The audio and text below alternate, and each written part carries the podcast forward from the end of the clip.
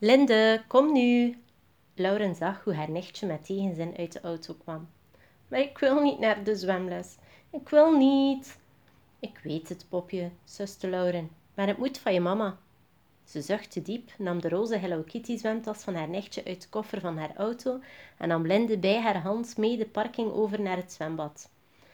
Van zodra ze hand in hand het gebouw binnenliepen, wist Lauren weer waarom ze zelf zo'n hekel had aan openbare zwembaden.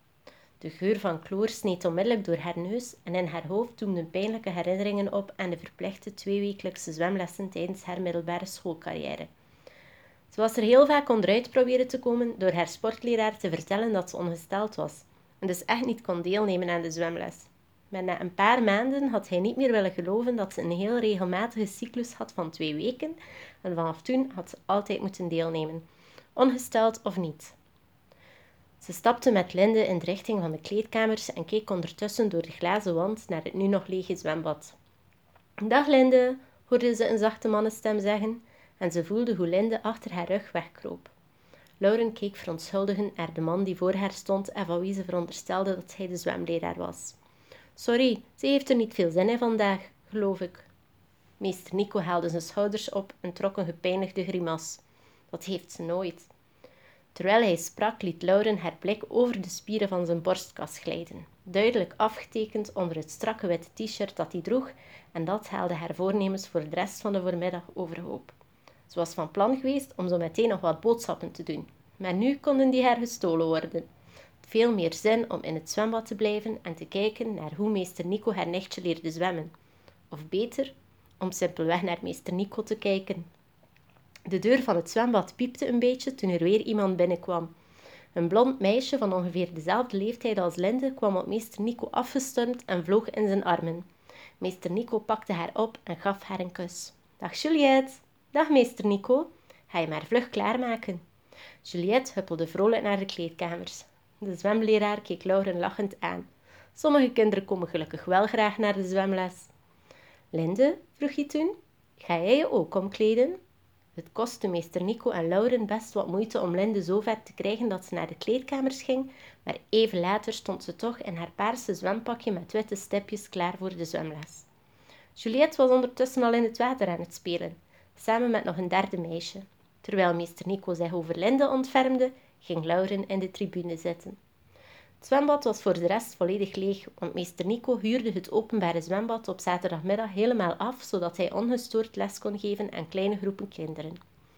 De zwemles duurde een uurtje. Juliette en het andere meisje konden al alleen een breedte zwemmen, zelfs zonder zwembandjes, dus meester Nico concentreerde zich voornamelijk op Linde.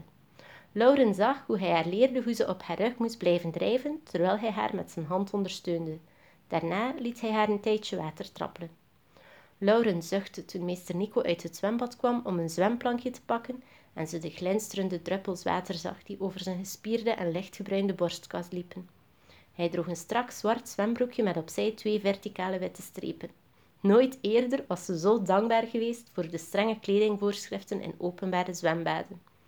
Voor hij opnieuw het zwembad inging, woelde hij even kort met zijn vingers door zijn natte haren, zodat ze weer een beetje in model kwamen te liggen. Lauren voelde hoe haar hart sneller begon te kloppen. De zwemles was bijna voorbij toen ze voorzichtig de tribune verliet. Linde werd na de zwemles opgehaald door haar mama, de zus van Lauren, en ze wilde niet dat die haar hier zag. Ze vluchtte een lege tweepersoonskleedkamer in en bleef daar zitten tot ze hoorde hoe de opgewonden stemmen van de kinderen de kleedkamers vulden. Tien minuten later was het weer stil. Ze wachtte nog heel even, maar kon zich toen niet langer bedwingen. Ze kwam hem tegen toen hij net de mannenkleedkamer wilde binnengaan. Ze keek hem iets wat verlegen aan. Eigenlijk kan ik ook helemaal niet zo goed zwemmen. Hij snapte onmiddellijk wat ze bedoelde. Je hebt wat privéles nodig? Ze knikte. Je treft het, zei hij, en zijn stem klonk wat dieper dan eerder, maar misschien verbeelde ze het zich. Ik heb toevallig nog een half uur het zwembad voor mij alleen. Lauren voelde hoe haar hart een sprongetje maakte en er iets begon te gloeien onderaan haar buik. Toen liet hij zijn blik over haar lichaam glijden. Maar je zult wel iets anders moeten aantrekken. Of was hij van plan om met kleren en al het zwembad in te springen? Oh, zei ze, ik heb helemaal geen zwemkleren bij me. Hij lachte, liep op een afgesloten lokker toe en opende die. Voor elk probleem een oplossing. Welke maat heb je? Smal? Ze kreeg een blos op haar wangen. Doe maar medium. Nog beter, zei hij, en hij diepte uit de lokker een paar felgekleurde stukjes stof op die hij haar overhandigde. Ze keek hem verward aan. Gevonden voorwerpen, legde hij uit terwijl hij naar haar knipoogde. Het is wassen. Een paar minuten later stond ze aan de rand van het zwembad. De felroze bikini die hij haar had gegeven paste haar perfect en ze voelde zich er best aantrekkelijk in. Tussen haar borsten trok een grote strik alle aandacht naar zich toe. Dit liep tot nu toe helemaal volgens plan, maar toch voelde ze wat onrust in zich. Het geluid van een plons deed haar naar de andere kant van het zwembad kijken en ze zag hoe meester Nico naar haar toe zwom. Toen hij aan haar kant gekomen was, keek hij haar bewonderend aan. Staat je prima, zei hij. Ze glimlachte gespeeld verlegen. Dank je. En nu springen, beval hij haar toen.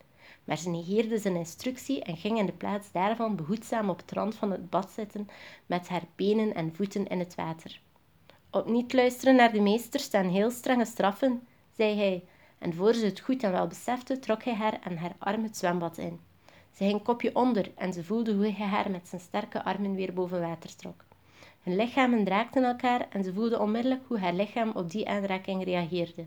Het warme water, zijn huid tegen de haren en de heel opwindende gedachte aan mogelijke seks in een openbaar zwembad zorgden ervoor dat ze reageerde op een manier die ze niet van zichzelf gewoon was.